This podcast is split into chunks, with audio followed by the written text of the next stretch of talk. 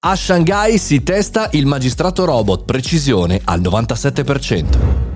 Buongiorno e bentornati al caffettino, sono Mario Moroni e anche oggi qui davanti alla macchinetta del caffè virtuale per il quarto anno consecutivo parliamo da lunedì al venerdì alle 7.30 di argomenti che possono interessare noi, professionisti, imprenditori, ma anche perché no, studenti o come dire sognatori del mondo tecnologico. Oggi parliamo non di un sogno, ma probabilmente anche un po' di un incubo perché parliamo di Cina e parliamo di un magistrato che però è fatto da un algoritmo. La procura del popolo di Shanghai Pudong è stata progettata eh, per eh, chiaramente lavorare su otto crimini, solo otto crimini, ma è stata alimentata negli scorsi anni dal 2015 al 2020 per più di 17.000 casi. Questo vuol dire, come spesso eh, succede, che la macchina, l'algoritmo, il sistema impara man mano che gli diamo dei dati. Non da meno, chiaramente la precisione, 97%, già abbastanza elevata. Chiaramente questo è un test, come riporta il South China Morning Post, in Italia anche il Messaggero, ma insomma dal punto di vista, come dire, del futuribilità, da questo punto di vista di questi crimini, è sicuramente un risultato molto interessante.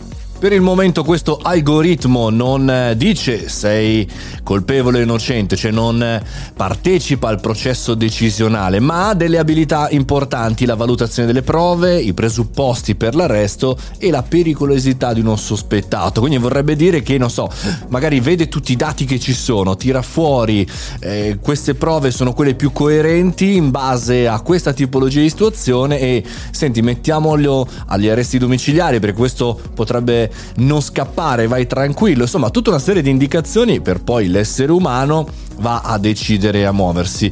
Chiaramente i media italiani, tanti si sono un po' preoccupati, hanno rilanciato la palla dall'altra parte dicendo ragazzi wow qua ci sarà Matrix eh, o tutti quei film dove chiaramente si parla di queste situazioni in maniera così negativa, però da un certo punto di vista abbiamo imparato anche durante questo periodo di pandemia che che chiaramente siamo sempre a, a, oberati di decisioni, di situazioni, quindi avere magari anche per i nostri eh, tribunali un sistema di miglioramento, di velocizzazione delle procedure potrebbe essere un risultato non da poco. Frode, gioco d'azzardo, guida pericolosa e litigi sono tra diciamo i reati comuni che questo algoritmo riconosce o meglio aiuta a far sì che ci sia un processo. C'è da dire che insomma i pubblici ministeri in Cina sono già abbastanza abituati, utilizzano l'intelligenza artificiale a differenza almeno quanto ne so di quanto si fa nel nostro paese. C'è un, sicuramente un punto di riflessione serio da fare su questa notizia è che la tecnologia necessariamente deve entrare in questi palazzi, in queste situazioni. L'abilità dell'essere umano è non demandare totalmente alla tecnologia questa tipologia di situazioni, ma è un po' come dire non utilizziamo i computer eh, per salvare, diciamo così, i dati dei tribunali e dei processi, solo la carta.